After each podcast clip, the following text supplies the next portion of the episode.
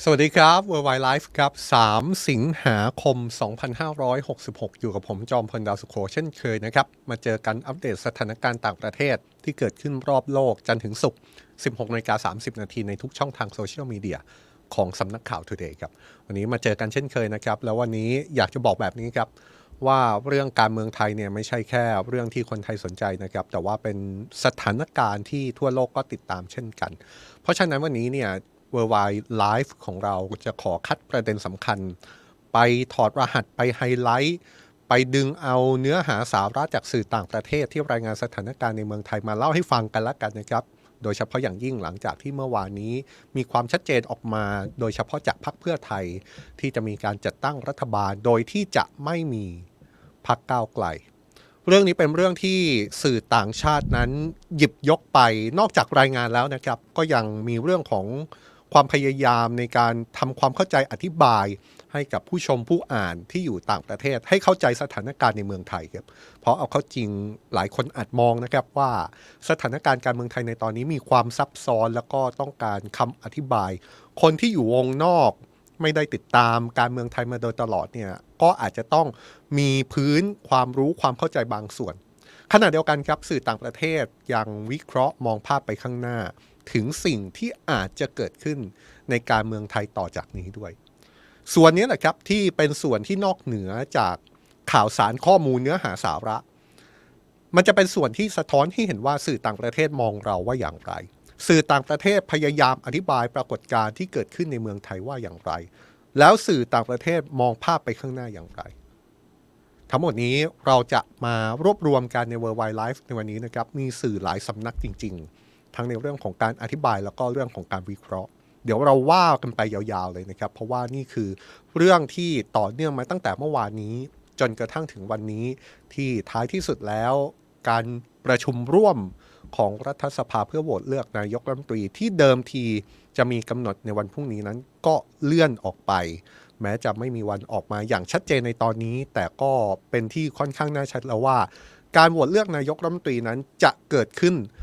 หลังจากวันที่ 16 สิงหาคมเป็นแน่เอาละครับ นี่คือ World Wide Life ของเราวันนี้อยากให้เข้มข้นในจุดนี้เลยนะครับ แล้วก็ใครที่มีความเห็นทั้งในเรื่องของการเมืองไทย หรือมีความเห็นที่เกี่ยวข้อง มองว่าสื่อต่างชาตินำเสนอข่าวสารการเมืองไทยว่าอย่างไร คอมเมนต์มาได้เลยนะครับ ไม่ว่าจะเป็นช่องทาง YouTube Facebook หรือว่า TikTok ของสำนักข่าว Today โดยเฉพาะใน YouTube ของสำนักข่าว Today นะครับ เดี๋ยวทีมงานจะทำโพลอยากทำทุกคนแบบนี้ครับ ว่าทุกคนคิดว่าการรายงานของสื่อต่างประเทศ ที่นำเสนอข่าวการเมืองไทยเนี่ยที่เราจะเล่าให้ฟังด้วยนี่นะครับ เป็นการนำเสนอตามข้อเท็จจริงมากน้อยแค่ไหนอะถามแบบนี้เลยกับสามคำตอบให้เลือกนะครับ ถ้าฟังแล้วแม่สื่อต่างประเทศเนี่ยรายงานตรงตามข้อเท็จจริงเลย ก็ เป็นไปตามข้อเท็จจริง หรือฟังแล้ว เอ๊ะมันไม่ค่อยตรงนะ ก็อาจจะมีช้อยคลาดเคลื่อนนะครับหรือว่าหลายคนบอก เออฟังแล้วก็ยังไม่ค่อยเข้าใจหรือว่ายังไม่แน่ใจอะก็เราก็เปิดช่องเผื่อไม่แน่ใจนะครับ ตอนแรกจะเปิดช่องงดออกเสียง แต่เอาเป็นช่องไม่แน่ใจดีกว่านะครับอะชวนทุกคนร่วมสนุกกันนะครับ แล้วท้ายรายการเดี๋ยวมาคุยกันว่า แต่ละคนพอได้ฟัง ว่าสื่อต่างประเทศเขารายงานสถานการณ์ในไทยอย่างไงเนี่ยทุกคนเห็นว่าสื่อต่างประเทศเจ้าต่างๆ เขามองการเมืองไทยตรงตามข้อเท็จจริงหรือไม่ เราจะมาเริ่มเลยนะครับ มาเริ่มถอดรหัสกันว่าสื่อต่างประเทศ อ่านเกมที่เกิดขึ้นในการเมืองไทยอย่างไร เราจะเริ่มจากสำนักข่าว AFP ครับมีรายงานข่าวในวันนี้ล่าสุดเลยนะครับ เป็นกรณีที่ 3 รัฐธรรมนูญ เลื่อนการพิจารณารับคำร้องให้วินิจฉัย กรณีที่รัฐสภามีมติไม่เห็นชอบ การเสนอชื่อนายพิธาลิมเจริญรัตน์ซ้ำในการโหวตนายกรัฐมนตรีรอบที่ 2 เมื่อวันที่ 19 กรกฎาคมที่ผ่านมาว่าขัดต่อรัฐธรรมนูญหรือไม่ทำให้ประธานรัฐสภามีคำสั่ง ให้เลื่อนวาระการโหวตเลือกนายกรัฐมนตรีรอบที่ 3 ซึ่งเดิมทีจะเกิดขึ้นในวันที่ 4 กรกฎาคมออกไปก่อนนะครับสำนักข่าว AFP บอกแบบนี้นะครับว่าความเคลื่อนไหวที่เกิดขึ้นล่าสุดสดๆร้อนๆ เมื่อช่วงเช้าที่ผ่านมาเนี่ยนะครับ ทำให้การหยุดชะงักทางการเมืองในประเทศไทย ที่ยืดเยื้อ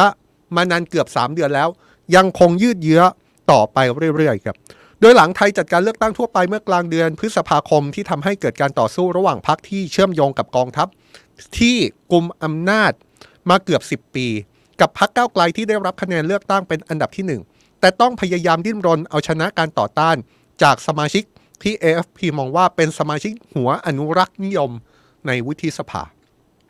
AFP อธิบายแบบนี้นะครับว่า การเลื่อนพิจารณาคำร้องของสามรัฐธรรมนูญ และการเลื่อนโหวตนายกรัฐมนตรีที่เกิดขึ้นในวันนี้ เป็นความเคลื่อนไหวที่เกิดขึ้นแค่วันเดียว หลังจากที่พรรคก้าไกลถูกสลัดออกจากการเป็นพรรคร่วมรัฐบาล ที่ในตอนนี้มีพรรคเพื่อไทยเป็นแกนนำและกำลังพยายามรวบรวมเสียงสสจากพรรคการเมืองต่างๆ เพื่อให้มีเสียงข้างมากในสภา โดยพรรคที่พรรคเพื่อไทยไปเจรจาด้วยนั้น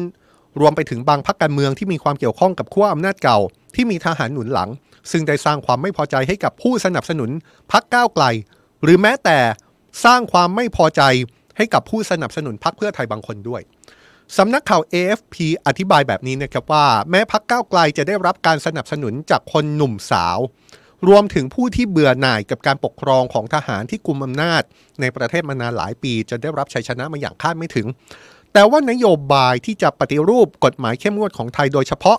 ในหมวดที่เกี่ยวข้องกับการหมิ่นสถาบัน และการแก้ปัญหาการผูกขาดทางธุรกิจ ซึ่งมีส่วนสำคัญในการครอบงำเศรษฐกิจของประเทศทำให้พรรคก้าวไกลต้องเผชิญกับการต่อต้านอันขมขื่นจากสถาบันที่มีอำนาจ ไม่ว่าจะเป็นการคัดค้านไม่ให้นายพิธาเป็นนายกรัฐมนตรี จากสมาชิกวุฒิสภา ที่ได้รับการแต่งตั้งโดยคณะรัฐประหารชุดล่าสุด อีกทั้งยังมีอีกหลายพรรคการเมือง ที่แสดงจุดยืนอย่างชัดเจนว่าจะไม่สนับสนุนรัฐบาลใด ๆ ก็ตาม ที่พรรคก้าวไกลเข้ามารวมอยู่ด้วย นี่ทำให้พรรคก้าวไกล ซึ่งแม้จะได้รับคะแนนเสียงมากที่สุด และมีที่นั่งเยอะที่สุดในสภาต้องไปเป็นฝ่ายค้านนี่นี่คือรายงานล่าสุดที่ออกมาจากสำนักข่าว AFP นะครับไปดูที่เว็บไซต์ต่อไปครับเว็บไซต์ของสำนักข่าวบลูมเบิร์กรายงานโดยขึ้นหัวข้อข่าวว่าพรรคการเมืองที่ได้รับ การสนับสนุนจากนายทักษิณชินวัตร เตรียมที่จะเปิดเผยขั้วการเมืองใหม่ หลังจากทิ้งพักก้าวไกล โดยในเนื้อหาเนี่ยนะครับก็เป็นการรายงานความคืบหน้าล่าสุดที่การประชุมรัฐสภาเพื่อโหวตเลือกนายกรัฐมนตรีที่เดิมมีการคาดหมายว่าจะเกิดขึ้นในวันศุกร์นี้ก็ถูกเลื่อนออกไป ผลจากการที่ศาลรรัฐธรรมนูญเลื่อนการพิจารณารับคำร้อง ที่ห้ามนายพิธาถูกเสนอชื่อเป็นนายกรัฐมนตรีซ้บลูมเบิร์กระบุแบบนี้นะครับ ว่าสถานการณ์ในตอนนี้ทำให้การโหวตเลือกนายกรัฐมนตรีต้องถูกเลื่อนไป เป็นหลังวันที่ 16 สิงหาคมเป็นต้นไปเลย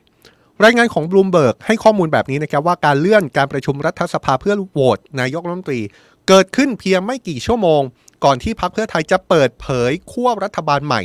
ที่จะสนับสนุนนายเศรษฐาทวีสินแคนดิเดตนายกรัฐมนตรีพรรคเพื่อไทยเศรษฐีอสังหาริมทรัพย์เป็นนายกรัฐมนตรีครับบลูมเบิร์กชี้ว่าพรรคสายอนุรักษ์นิยม อย่างภูมิใจไทย และพลังประชารัฐ อาจเข้าร่วมรัฐบาลในครั้งนี้ บลูมเบิร์กรายงานอ้างความเห็นของนักลงทุนที่ระบุนะครับว่า ต่างตั้งตารอ เห็นชัยชนะของนายเศรษฐาครับนักลงทุนบอกว่าชัยชนะของนายเศรษฐาจะช่วยยุติทางตันของการเมืองไทยที่ส่งผลต่อภาคเศรษฐกิจ มาตั้งแต่หลังเลือกตั้งเมื่อวันที่ 14 พฤษภาคมบูมเบิร์กระบุนะครับว่าสถานการณ์ตลาดหุ้นของไทย ดูมีแนวโน้มสดใสขึ้น เนื่องจากนโยบายของพรรคเพื่อไทยนั้น ถูกมองว่าเป็นมิตรกับนักลงทุนมากกว่า เมื่อเทียบกับนโยบายของพรรคก้าวไกลที่ต้องการจะจัดการกับผู้ที่มีอิทธิพลในตลาด จนทำให้ในช่วงหลังการเลือกตั้ง หุ้นหลายตัวที่มีความเชื่อมโยงกับนายทุนใหญ่ ปรับตัวลดลงอย่างเห็นได้ชัด รายงานของบลูมเบิร์กยังได้ย้อนถึงความพยายามจะตั้งรัฐบาลของพรรคก้าวไกลที่สามารถรวมเสียงได้ 312 เสียง แต่ว่าไม่สามารถเป็นนายกรัฐมนตรีได้นี่นะครับ จนนำมาสู่การจัดตั้งรัฐบาลโดยพรรคเพื่อไทย ซึ่งเป็นพรรคการเมืองอันดับที่2บลูมเบิร์กบอกว่า แรงกดดันจากพรรคเพื่อไทยในตอนนี้เนี่ยไม่ใช่มีแค่แรงกดดันเรื่องของการจัดตั้งรัฐบาลนะครับแต่ว่ายังมีแรงกดดันที่ไปถึงพักเพื่อไทยในเรื่องของการเดินทางกลับไทยของนายทักษิณชินวัตรที่เดิมประกาศว่าจะกลับในสัปดาห์หน้าบูมเบิกสัมภาษณ์อาจารย์ยุทธพรอิสระชัย อาจารย์ยุทธพรชี้แบบนี้ครับให้สัมภาษณ์ให้ความเห็นกับบูมเบิร์กว่าการกลับไทยของนายทักษิณชินวัตรเป็นเรื่องใหญ่ที่จำเป็นต่อการที่เพื่อไทย จัดตั้งรัฐบาล และนี่อาจเป็นโอกาสสุดท้ายครับ เพราะว่าต่อจากนี้พักเพื่อไทยจะไม่สามารถผูกขาดความเป็นพักประชาธิปไตยได้แล้วนักวิเคราะห์ยังประเมินด้วยนะครับว่าแม้พักเพื่อไทยจะสามารถผลักดันในเศรษฐาเป็นนายกรัฐมนตรีได้สำเร็จนั้น แต่ว่าในท้ายที่สุดแล้วก็อาจจะต้องเผชิญกับกระแสต่อต้านที่อาจยาวนานหลายเดือนครับ โดยเฉพาะอย่างยิ่งการจับขั้วกับพรรคการเมืองที่มีกองทัพหนุนหลัง ซึ่งก่อนหน้านี้ทั้งนายเศรษฐาและนางสาวพายทองทานประกาศว่าจะไม่ร่วมกับพรรคที่สนับสนุนพลเอกประยุทธ์จันโอชา รวมถึงจะไม่ร่วมกับพรรคที่สนับสนุนพลเอกประวิตยวงสุวรรณสองแหล่งแล้วนะครับ AFP Bloomberg เรายังทำโพกันอยู่นะครับ ทุกคนเห็นว่าสื่อต่างชาติมองการเมืองไทยว่าอย่างไร เป็นไปตามข้อเท็จจริง คลาดเคลื่อนจากข้อเท็จจริง หรือว่าไม่แน่ใจทำโพกันได้นะครับ หรือว่าถ้าทำโพยังตอบได้ไม่พอเนี่ยคอมเมนต์กันมาได้เลยนะครับ ถ้ามีเวลาเดี๋ยวผมจะไปอ่านนะครับอะจาก FP จากบลูมเบิร์กมาต่อที่อัลจาซีราครับรายงานจากเว็บไซต์อัลจาซีราตั้งคำถาม ถึงเสถียรภาพในประเทศไทยต่อจากนี้เลยนะครับ หลังจากที่เผชิญกับรัฐประหารมาถึง 2 ครั้งในช่วง 20 ปีที่ผ่านมา และภาวะการเมืองตอนนี้ที่ยังหยุดชะงักอยู่จากความไม่แน่นอนที่ยืดเยื้อมาตั้งแต่หลังการเลือกตั้ง อาจาซีราระบุในรายงานครับว่าความเคลื่อนไหวล่าสุดที่เกิดขึ้นในวันนี้ ซึ่งสามรัฐธรรมนูญเลื่อนการพิจารณารับคำร้อง กรณีที่ประชุมรัฐสภาเมื่อวันที่ 19 กรกฎาคม มีมติไม่เห็นชอบให้เสนอชื่อในพิธาลิมเจริญรัตน์แคนดิเดตนายกรัฐมนตรีจากพรรคก้าวไกลซ้ำในการโหวตนายกรัฐมนตรีรอบที่ 2 ว่าขัดต่อรัฐธรรมนูญหรือไม่ และความเคลื่อนไหวที่ประธานรัฐสภาประกาศให้เลื่อนการโหวตนายกรัฐมนตรีครั้งต่อไป ซึ่งตอนแรกจะมีในวันพรุ่งนี้ออกไปก่อน เพื่อรอการพิจารณาจากสามรัฐธรรมนูญ ส่งผลให้การหยุดชนะทางการเมืองไทยในประเทศไทย มันยืดเยื้อต่อไปอีกครับเอาจาซีราระบุนะครับว่าสถานการณ์การเมืองในประเทศไทยเผชิญกับความวุ่นวายมาตลอด 20 ปีครับนอกจากจะมีการรัฐประหารถึง 2 ครั้งแล้ว ยังมีการประท้วงครั้งใหญ่ เกิดขึ้นอยู่หลายครั้งด้วยกัน จนล่าสุดเอาจาซีราย้อนความนะครับว่าไทยได้จัดการเลือกตั้งไปเมื่อกลางเดือนพฤษภาคมที่ผ่านมา แต่ว่าหลังการเลือกตั้งสถานการณ์ที่หลายคนคาดหวังว่าจะดีขึ้น อาจารย์ซีร่ามองว่ามันไม่ได้เป็นอย่างที่หลายคนคิดพักเก้าไกลซึ่งเป็นพักที่ได้คะแนนสูงสุดไม่สามารถจะตั้งรัฐบาลได้ เพราะไม่ได้รับเสียงสนับสนุน จากสมาชิกวุฒิสภาซึ่งแต่งตั้งโดยคณะรัฐประหาร และถูกสกัดไม่ให้เสนอชื่อแคนดิเดต ซ้ำอีกครั้ง จนพักเพื่อไทยซึ่งเป็นพักอันดับสองมาเป็นแกนจัดตั้งรัฐบาล แต่ก็ยังคงมีความไม่แน่นอนครับแม้ว่าพักเพื่อไทยจะพยายามเจรจากับพักการเมืองต่างๆ เพื่อรวบรวมเสียงสสในสภา อาจารย์ศิรามองนะครับว่าสถานการณ์ที่เกิดขึ้น เกิดความตึงเครียดมากขึ้น แล้วก็จะยิ่งกระตุ้นความคับข้องหมองใจของประชาชน ท่ามกลางความไม่แน่นอนที่ดูเหมือนจะยืดเยื้อออกไปอย่างไม่จบสิ้น ในขณะที่บรรดาผู้สนับสนุนของพรรคก้าวไกลก็ออกมาแสดงการประท้วง เป็นการแสดงความไม่พอใจนะครับ อาจารย์ซีราให้ข้อมูลครับว่าพรรคก้าวไกลนั้นมีผู้สนับสนุน ซึ่งเป็นผู้ที่ไปเลือกพรรคก้าวไกลนั้น ส่วนใหญ่เป็นคนหนุ่มสาว แล้วก็มีท่าทีที่ต้องการออกจากอำนาจที่เดิมทีเป็นอำนาจของฝ่ายอนุรักษ์นิยมนี่ จาก AFP จากลูมเบิร์กมาถึงอัลจาซีรานะครับ เราฟังแล้วอยากชวนทุกคนคิดตามจริง ๆ นะครับว่า การเมืองไทยที่เราเห็นอยู่ต่อหน้าทุกวัน การเมืองไทยที่เราประสบอยู่ตลอดเนี่ยมันตรงกับการเมืองไทยที่สื่อต่างชาติรายงานให้ประชาคมโลกได้รับทราบหรือไม่เอ้าายังมีต่อครับสามเจ้าไม่พอครับ เรื่องการเมืองไทยเนี่ยเป็นเรื่องที่คนทั้งโลกเกาะติดจริง ๆ นะครับ ไปดูที่สื่อญี่ปุ่นกันบ้างครับ Nikkei Asia Nikkei Asia เนี่ยถ้าจำกันได้เราเคยจับรายการ World Wide Life พูดถึงสื่อนอกครั้งหนึ่ง แล้วก็พูดถึงการนำเสนอข่าวของ Nikkei Asia ที่มีความเข้มข้น นี่ไม่ใช่ผมพูดเองนะครับ เพื่อนๆที่ดูกันอยู่เนี่ยแหละครับ บอกว่า Nikkei Asia เนี่ยรายงานเข้มข้นตรงไปตรงมาจริง ๆ รายงานล่าสุดของ Nikkei Asia จะเป็นอย่างนั้นหรือไม่ Nikkei Asia รายงานข่าวสถานการณ์เมืองไทยล่าสุด พาดหัวข่าวว่าพรรคเพื่อไทยได้สลัดพรรคก้าวไกล เรียกคะแนนโหวตเศรษฐานั่งนายกแปดพรรคร่วมแยกทาง ผลักพรรคที่ได้อันดับหนึ่งไปเป็นฝ่ายค้านครับ โดยในรายงานข่าวของนิเคอีเอเชียมีการพูดถึงแถลงการของพรรคเพื่อไทย แล้วก็พรรคก้าวไกลเมื่อวานนี้นะครับ แล้วก็อธิบายในข่าวว่าก่อนหน้านี้เนี่ยพรรคก้าวไกลแล้วก็พรรคเพื่อไทยซึ่งเป็นสองพรรคที่มีสสมากที่สุดในสภาได้จับมือกับอีกหกพรรค ที่เป็นแนวร่วมสนับสนุนประชาธิปไตย หลังผู้มีสิทธิ์เลือกตั้งชาวไทยปฏิเสธการปกครองของขั้วอำนาจเก่า ที่เชื่อมโยงกับทหาร ที่กลุ่มอำนาจมานาน 9 ปี หันไปเทคะแนนให้พรรคการเมืองฝ่ายประชาธิปไตยในการเลือกตั้งเมื่อวันที่ 14 พฤษภาคมที่ผ่านมานิเคอิเอเชียระบุว่านโยบายเด่นของพรรคก้าวไกลเนี่ยไม่ว่าจะเป็นเรื่องของการแก้ไขกฎหมายหมิ่นพระบรมเดชานุภาพ ได้ถูกพิสูจน์แล้วว่า เป็นเส้นแดงที่ยอมรับไม่ได้ สำหรับสมาชิกวุฒิสภา รวมถึงสมาชิกสภาผู้แทนราษฎรหัวอนุรักษ์นิยม โดยเฉพาะอย่างยิ่งการแก้ไขประมวลกฎหมายอาญามาตรา 112 ที่เป็นกำหนดบทลงโทษสำหรับผู้ที่หมิ่นสถาบันนิเคอิเอเชียระบุนะครับว่าเรื่องการแก้ไขมาตรา 112 เป็นอุปสรรคสำคัญ ที่ทำให้นายพิธาลิมเจริญรัตผู้ที่ถูกเสนอชื่อ ให้ดำรงตำแหน่งนายกรัฐมนตรีจากพรรคก้าวไกล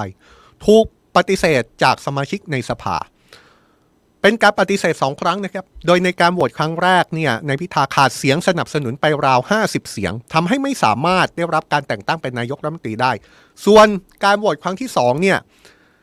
นายพิธาถูกปัดตก จากมติของสภาไม่ให้เสนอชื่อแคนดิเดตซ้ำทำให้พักก้าวไกลต้องตัดสินใจเปิดทางให้พักเพื่อไทย ซึ่งเป็นพักที่ได้อันดับที่สองเป็นแกนนำในการจัดตั้งรัฐบาลแทน และเสนอชื่อแคนดิเดตของพรรคเพื่อไทยก็คือคุณเศรษฐาทวีสิน เศรษฐีนักธุรกิจอสังหาริมทรัพย์วัย 60 ปี เพื่อมามาเป็นนายกรัฐมนตรีคนที่ 30ครับ Nikkei Asia พยายามอธิบายภาพที่เกิดขึ้น ในการเมืองไทยในช่วงไม่กี่วันที่ผ่านมานะครับเพราะเป็นแบบนี้เนี่ย Nikkei Asia อธิบายต่อว่าหลังจากนั้นพรรคเพื่อไทยก็มีการเดินหน้าหารือกับพรรคนอกพรรคร่วม เพื่อหาเสียงสนับสนุนเพิ่มเติม ทั้งพรรคการเมืองในขั้วอำนาจเก่า และก็พรรคฝั่งอนุรักษ์นิยม ไม่ว่าจะเป็นพรรคภูมิใจไทยพรรคชาติไทยพัฒนาพรรคประชาธิปัตย์พรรคพลังประชารัฐ และพรรครวมไทยสร้างชาติ ผลปรากฏว่าพรรคเหล่านี้ยืนยันจะไม่สนับสนุนแคนดิเดต จากพรรคเพื่อไทย หากยังมีพรรคก้าวไกลเป็นพรรคร่วมรัฐบาล นี่ก็เลยเป็นสาเหตุที่ทำให้มีการประกาศแยกทางกันระหว่างพรรคเพื่อไทย และพรรคก้าวไกลในเวลาต่อมา นี่ครับรายงานนิเคอีเอเชียค่อนข้างละเอียดเลยนะครับ ค่อยๆ ไล่เรียงสถานการณ์ ให้ผู้อ่าน ได้รับรู้สถานการณ์การเมืองในประเทศไทยอย่างละเอียด เป็นขั้นเป็นตอนทีเดียวนิเคอีเอเชียเขียนในรายงานตั้งข้อสังเกตไว้แบบนี้ครับว่า แม้พักก้าวไกลและพักเพื่อไทยจะประกาศจับมือกันร่วมตั้งรัฐบาลหลังเลือกตั้งเสร็จ แต่ว่าความสัมพันธ์ฉันมิตร ระหว่างทั้งสองพักเนี่ยก็เป็นเรื่องที่ถูกตั้งคำถาม และเป็นการตั้งคำถามมาตั้งแต่ก่อนจะมีการเลือกตั้งซะอีก ขณะเดียวกันยังมีความเคลื่อนไหวมาจากผู้ก่อตั้งพักเพื่อไทย ก็คืออดีตนายกรัฐมนตรีทักษิณชินวัตร ซึ่งออกมาประกาศก่อนหน้านี้ว่าจะเดินทางกลับประเทศไทยในวันที่ 10 สิงหาคม หลังอยู่ต่างประเทศมานานกว่า 10 ปี นี่ก็คือรายงานล่าสุดจากนิเคอีเอเชียนะครับที่พยายามอธิบายให้เข้าใจสถานการณ์ที่เกิดขึ้นในประเทศไทย นี่มีคนเขียนเลยนะครับว่าข่าวสารญี่ปุ่นเชื่อใจได้ค่ะอะทุกคนเห็นว่ายังไงนะครับ อย่าลืมนะครับ เราทำโพลกันด้วยวันนี้ ทุกคนคิดว่าข่าวการเมืองไทยในสื่อนอก ที่ผมหยิบมาเนี่ยเผลอๆเกือบสิบข่าว ตรงกับข้อเท็จจริง คลาดเคลื่อนจากข้อเท็จจริง หรือว่าไม่แน่ใจกันแน่ ชวนไปทำโพลนะครับ เดี๋ยวท้ายรายการจะมาสรุปกันอะจากนิเคอีเอเชียไปที่ AFP อีกรอบครับที่หยิบ AFP มาอีกรอบ เพราะว่ารายงานของสำนักข่าว AFP ชิ้นนี้ น่าสนใจมากครับ เป็นรายงานของ AFP ที่เจาะลึกถึงเครื่องดื่มที่เป็นกระแสมากที่สุดในตอนนี้ ก็คือเครื่องดื่มมินช็อกครับ นี่ AFP ไปทำรายงานพิเศษแบบนี้เลยนะครับ ลงไปทำรายงานพิเศษเกี่ยวกับเครื่องดื่มเจ้ามินช็อกนี่นะครับ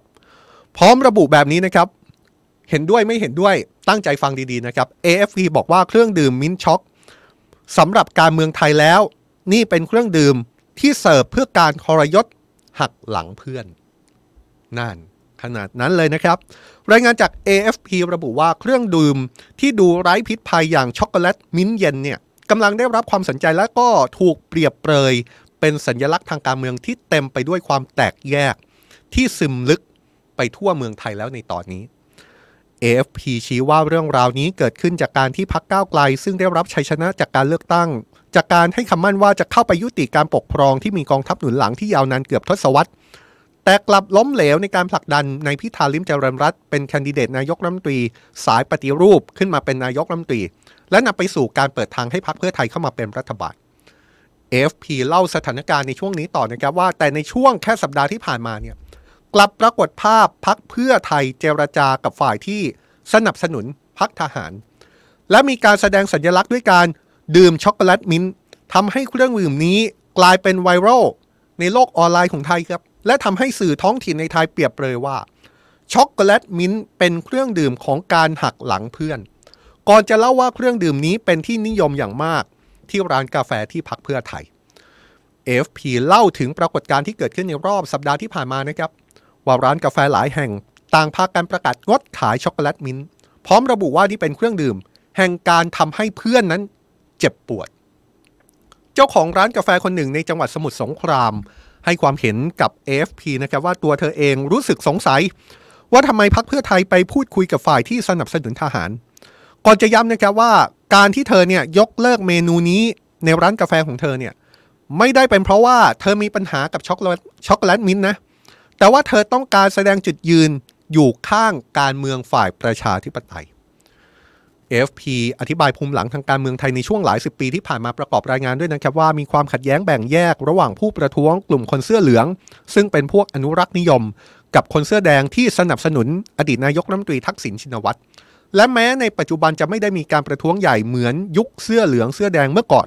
แต่ว่าการวิพากษ์วิจารณ์การเมืองก็ได้เกิดขึ้นอย่างกว้างขวางในโลกออนไลน์นะครับ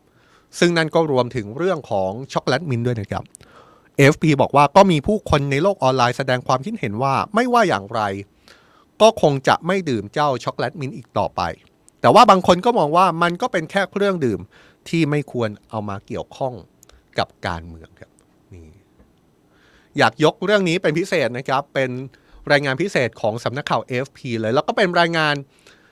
ที่เผยแพร่ไปทั่วโลกนะครับ ถ้า ทุกคนไปเซิร์ชในเว็บข่าวต่างๆเนี่ยก็จะมีรายงานข่าวชิ้นนี้จาก AFP ที่ถูกสื่อต่างประเทศหลายสำนักหยิบไปนำเสนอต่อ เกี่ยวกับเรื่องปรากฏการณ์ช็อกมิ้นที่กลายเป็นสัญลักษณ์ของการทรยศเพื่อนไปแล้วหรือไม่ชวนคุยกันนะครับ ชวนคุยกันนะครับ ว่าเครื่องดื่มช็อกมิ้นตอนนี้เนี่ยสถานะของเครื่องดื่มชนิดนี้เป็นอย่างไร มีอีกหลายสำนักเลยนะครับ อย่างเช่นสำนักข่าว AP อะว่ากันต่อเลยสำนักข่าว AP รายงานสถานการณ์ทางการเมืองในประเทศไทยครับจากกรณีที่พรรคก้าวไกล ชนะเลือกตั้ง แต่ว่าไม่ได้เป็นส่วนหนึ่งของการจัดตั้งรัฐบาล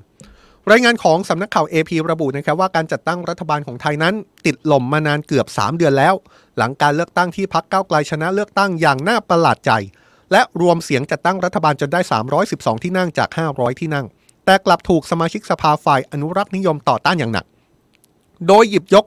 ความพยายามปฏิรูปกฎหมาย ที่ห้ามการวิพากษ์วิจารณ์สถาบัน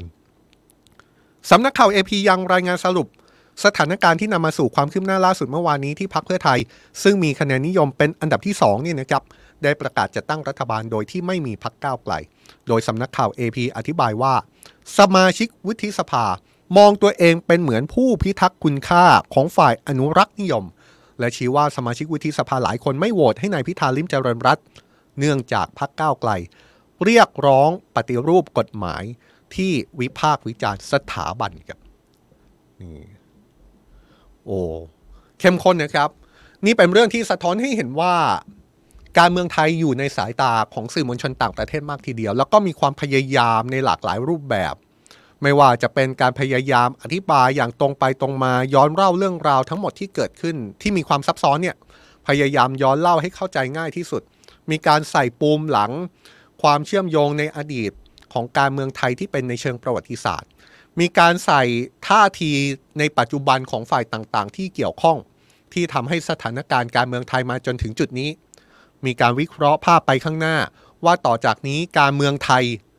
ซึ่งมีค่าไม่ต่างกับเมืองไทย สถานการณ์ในประเทศไทยจะเป็นอย่างไรต่อไป หรือแม้กระทั่งมีการนำเสนอเรื่องที่เป็นเรื่องที่ คู่ขนานไปกับการเมืองภาพใหญ่ อย่างเช่น กรณีการนำเสนอ ปรากฏการ์มิ้นช็อกที่กลายเป็นเครื่องดื่มที่หลายคนมองว่า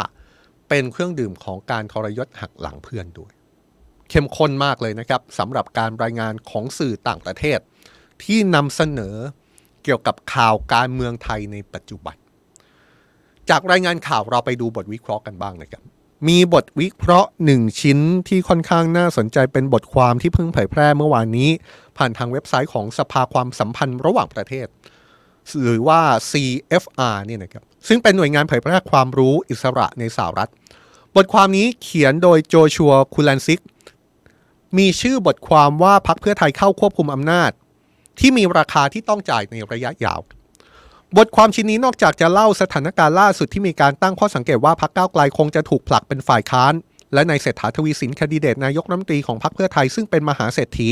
อดีตซีอบริษัทอสังหาริมทรัพย์ และไม่มีประสบการณ์ทางการเมืองน่าจะขึ้นมาเป็นนายกรัฐมนตรีแล้ว บทความชิ้นนี้ยังระบุด้วยนะครับว่าท่าทีของนายเศรษฐาต่างจากท่าทีของพรรคก้าวไกลครับ เนื่องจากนายเศรษฐาไม่สนับสนุนการเปลี่ยนแปลงประมวลกฎหมายอาญามาตรา 112 ซึ่งท่าทีนี้จะทำให้เขาได้รับเสียงสนับสนุนจากสมาชิกวุฒิสภา ที่กองทัพเป็นผู้แต่งตั้ง บทความชิ้นนี้ย้อนความให้เห็นภาพครับว่าพรรคเพื่อไทยเป็นที่รู้จักในช่วงสองทศวรรษที่ผ่านมา ว่าเป็นพรรคการเมืองที่ต่อสู้เพื่อประชาธิปไตยและความเท่าเทียมทางเศรษฐกิจในประเทศไทย ซึ่งถูกรัฐประหารเพื่อคนอำนาจนายกรัฐมนตรีมาแล้วถึงสองครั้ง บทความนี้ชี้ว่าในช่วงแรกพรรคการเมืองนี้ก็คือพรรคเพื่อไทย ซึ่งเดิมทีก็คือพรรคไทยรักไทยแล้วก็พรรคพลังประชาชนเนี่ยนะครับ บทความนี้ย้อนไปในสมัยพรรคไทยรักไทยในสมัยที่นายทักษิณชินวัตรเป็นนายกรัฐมนตรี บอกว่าได้ดำเนินนโยบายประชานิยม เช่นหลักประกันสาธารณสุขช่วงหน้า รวมถึงนโยบายอื่น ๆ แต่ก็มีหลายเรื่องที่ทำให้เกิดข้อสงสัยถึงจุดยืนประชาธิปไตยในช่วงนั้น เช่น กรณีความรุนแรงในจังหวัดชายแดนภาคใต้ หรือกรณีการคุกคามสื่อเป็นต้น แต่ว่าในช่วงตลอดสองทศวรรษที่ผ่านมานั้นพรรคเพื่อไทยกลายเป็นพรรคฝ่ายสนับสนุนประชาธิปไตยครับ แต่ถึงดังนั้นก็ยังมีประเด็นที่ถูกตั้งคำถามนะครับ เช่น การถูกตั้งคำถาม ถึงการไม่ปฏิรูปกฎหมายหมิ่นพระบรมเดชานุภาพ หรือว่าไม่ปฏิรูปหน่วยงานสำคัญต่างๆ ในบทความนี้ระบุว่าหลังจากพรรคเพื่อไทยทิ้งพรรคก้าวไกล แล้วไปจัดตั้งรัฐบาลขั้วใหม่กับพรรคอนุรักษ์นิยม ซึ่งจะทำให้สามารถจัดตั้งรัฐบาลได้ แต่บทความนี้บอกว่าการไปจับขั้วใหม่กับพรรคอนุรักษ์นิยมเนี่ยต้องแลกกับการถูกยอมรับ ในฐานะพรรคการเมืองฝ่ายประชาธิปไตยที่พรรคเพื่อไทยเคยถูกยอมรับในช่วง 20 ปีที่ผ่านมาด้วย ยกตัวอย่างก็อย่างเช่น การที่มีผู้ชุมนุมมาประท้วงด้านหน้าพรรคเพื่อไทยเมื่อวานนี้นะครับ อย่างไรก็ตามการที่พรรคเพื่อไทยประกาศภารกิจ ร่างรัฐธรรมนูญใหม่ แล้วบอกว่าจะยุบสภา เมื่อรัฐธรรมนูญใหม่ประกาศใช้เนี่ยก็คือการประกาศเมื่อวานนี้เนี่ยแหละครับ บทความนี้วิเคราะห์ว่าก็เป็นการสะท้อนได้เหมือนกันว่า จริง ๆ แล้วดูเหมือนว่าพรรคเพื่อไทยก็จะรับทราบ ถึงท่าทีของพรรคที่ดูจะย่ำแย่ ในหมู่คนไทยที่มีสำนึกประชาธิปไตยเหมือนกัน แต่ถึงอย่างนั้นบทความชิ้นนี้ทิ้งท้ายนะครับว่าคนไทยส่วนใหญ่โดยเฉพาะคนหนุ่มสาวได้ทิ้งพรรคเพื่อไทยมากขึ้นครับแล้วก็มีเป้าหมายเพื่อปฏิรูปสถาบันสำคัญ รวมถึงสถาบันพระมหากษัตริย์ เช่นเดียวกับการเลือกตั้งที่ผ่านมาที่ในตอนแรกมีการคาดหมายว่าพรรคเพื่อไทยจะชนะการเลือกตั้งนะครับ แต่ว่าในท้ายที่สุดผลการเลือกตั้งก็ไม่เป็นไปอย่างที่คิด เพราะผู้มีสิทธิ์เลือกตั้งที่เป็นคนหนุ่มสาวหันไปเลือกพรรคก้าวไกลครับนี่ทุกคนเห็นว่าไงบ้างครับ ทุกคนเห็นการรายงานข่าวของสื่อต่างชาติ ต่อกรณีการจัดตั้งรัฐบาลที่ในตอนนี้ เป็นการจัดตั้งรัฐบาลที่นำโดยพรรคเพื่อไทยอย่างไรบ้าง อย่างที่บอกนะครับ ความเห็นต่างเกิดขึ้นได้เลย บางคนอาจเห็นว่าสิ่งที่สื่อต่างชาตินำเสนอแล้วเราหยิบยกมาเนี่ยเกือบสิบสื่อนะครับ เกือบสิบรายงานข่าว แล้วก็มีบทวิเคราะห์ด้วยเนี่ย บางคนอาจบอกว่า โอ้ ต่างชาติก็มองเรา ตรงตามข้อเท็จจริง ตรงเหมือนกับสิ่งที่เราเห็นในเมืองเราเลย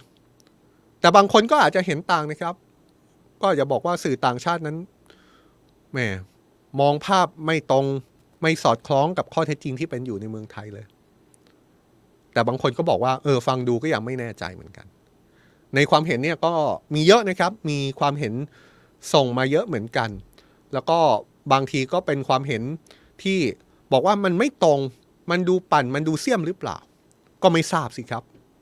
ก็เป็นสื่อต่างชาติที่รายงานเข้ามานะครับ ผมคิดว่าก็มีหน้าที่ที่เราจะต้องรับรู้กัน ว่าต่างชาติต่างบ้านต่างเมืองเขามองบ้านเรายังไง เวลาเรามองเราเองเนี่ยก็คงมองได้ระดับหนึ่งเลยครับ แต่ว่าเวลาเรามองสื่อต่างชาติ ที่เขามองจากข้างนอกเข้าในเนี่ย มันก็จะมีอีกเลนหนึ่งที่อาจจะเหมือนหรืออาจจะต่างจากเลนที่เรามองตัวเราเองไม่มากกว่าน้อยนะครับ ทีนี้อย่างที่เราทำโพลตั้งแต่ต้นรายการนะครับ เราตั้งคำถามว่าคุณคิดว่าข่าวการเมืองไทยในสื่อต่างประเทศถูกนำเสนอตามข้อเท็จจริงมากน้อยแค่ไหน วันนี้มีคนร่วมพูดคุยกับเราเยอะมากเลยนะครับ 815โหวต849โหวตครับล่าสุดเกือบพันโหวตเลยนะครับ 79%ครับ เสียงส่วนใหญ่บอกว่าเป็นไปตามข้อเท็จจริง บอกว่าคลาดเคลื่อน 11%แล้วก็ไม่แน่ใจ 11%เช่นกันอะยังแสดงความเห็นได้นะครับ ยังมีเวลาอีกช่วงสั้น ๆ ทุกคนเห็นว่ายังไงกับการที่สื่อต่างชาติ มองภาพการเมืองไทย คุณ PPB PPB บอกว่าสื่อต่างชาติมองทะลุกว่าไทยเยอะ ข้อมูลการดักฟังเขามีหมดอะอันนี้ก็ว่ากันไปนะครับ ข้อมูลการดักฟังเนี่ยก็คงต้องว่ากันอีกที นี่ คุณซูลูแซมบ้าบอกว่าไม่น่าจะคลาดเคลื่อนได้นะครับ มันชัดเจนขนาดนี้นี่อะก็เป็นความเห็นกันไปนะครับ วันนี้อยากชวนทุกคนพูดคุยกันด้วย เพราะว่าเรื่องนี้วันนี้เป็นเรื่องที่ชวนคุยได้จริง ๆ ครับ เพราะว่าเป็นเรื่องที่เกี่ยวข้องกับเราโดยตรง คุณแบสเอ็นจีนะครับ ขออภัยถ้าอ่านผิด บอกว่าสื่อต่างประเทศเขามองแบบไม่ต้องกลัวอะไร คุณสมชัยหอมละออบอกว่าตรงอ่าก็เป็นภาพที่เรามองกันไปนะครับ นี่คุณสุกัญญาบอกว่าชัดเจนดีมาก ชวนคุยนะครับ ชวนคุยอยากชวนคุยแบบนี้ครับ วันนี้น่าจะเป็นโอกาสที่ดีที่เราจะได้มานั่งคุยถึงการทำงานของสื่อต่างประเทศ ในการมองสื่อต่างชาติที่มองเข้ามาในเมืองไทยนี่แหละครับยังมีความเห็นความเห็นอีกมากมายเลยนะครับ แต่ว่าวันนี้ก็ประมาณนี้ก่อนละกัน เพราะว่าเชื่อได้ว่าเรื่องการเมืองไทยเนี่ย สื่อต่างชาติก็คงจะเกาะติดมากพอสมควร ก่อนจะจากกันไปครับมีประชาสัมพันธ์เล็กน้อยนะครับ วันนี้เป็นประชาสัมพันธ์ใหม่ด้วยนะครับสำหรับแฟนๆที่ดูเรามาตลอดเนี่ยเพราะว่าตอนนี้สำนักข่าว Today เนี่ยอยากชวนทุกคนมาล้อมวงสนทนาแบ่งปันข้อมูล แล้วก็หาทางออกให้กับอาหารไทยนะครับกับการตั้งคำถามว่าถ้าโลกร้อนมากเกินไปจะเกิดอะไรขึ้น กับอาหารจานโปรดของคุณ เป็นการชวนล้อมวงสนทนาไปพร้อมกับผู้เชี่ยวชาญจากภาครัฐ เอกชน แล้วก็ภาคประชาชน พร้อมรับฟังประสบการณ์การออกแบบนโยบาย เพื่อรับมือกับสภาพอาอากาศเปลี่ยนแปลง โดยตัวแทนจากนานาประเทศ ในงาน Save Thai Dish สภาพอากาศเปลี่ยนไปอาหารไทยไม่เหมือนเดิมครับ พบกันวันจันทร์ที่ 21 สิงหาคม 2566 ที่โรงละคร KBank สยามพิฆเนศ สยามสแควร์วันชั้น 7 นะครับ ใครอยากทราบข้อมูลเพิ่มเติม ใครสนใจ ติดตามรายละเอียดได้ในทุกช่องทางของสำนักข่าว Today นะครับแล้วก็อย่าลืมอีกเรื่องหนึ่งที่เราฝากตลอดนะครับ อย่าลืมไปติดตามช่องใหม่ของเรา ที่นอกจากจะมีช่อง YouTube สำนักข่าว Today แล้ว ยังมีช่อง Today for Tomorrow ที่รวมเอารายการ Original Content ไม่ว่าจะเป็นความรู้ด้านธุรกิจ เศรษฐกิจ ความรู้ด้านสิ่งแวดล้อม ความรู้เรื่องการเมือง นโยบายสาธารณะ เรื่องยากๆต่างๆ เราทำให้เข้าใจง่าย แล้วก็ทำด้วยความปราณีตครับ รวบรวมเป็นรายการที่เสพง่ายย่อยง่าย ไปอยู่ที่ช่อง Today for Tomorrow นะครับ เอาละครับ 18นาฬิกา30 นาที ยังอยู่กับ Today นะครับ และยังอยู่กับ Today Live ด้วยวันนี้น่าจะเป็นอีกวันที่มีความเข้มข้น น่าจะมีการพูดคุยกันอย่างสนุกสนานเลยนะครับสำหรับการเมืองที่เรายังไม่เห็นหน้าเห็นหลังเลยนะครับ ว่าสุดท้ายแล้วนายกรัฐมนตรีคนที่ 30 ของไทย เราจะได้เห็นเมื่อไหร่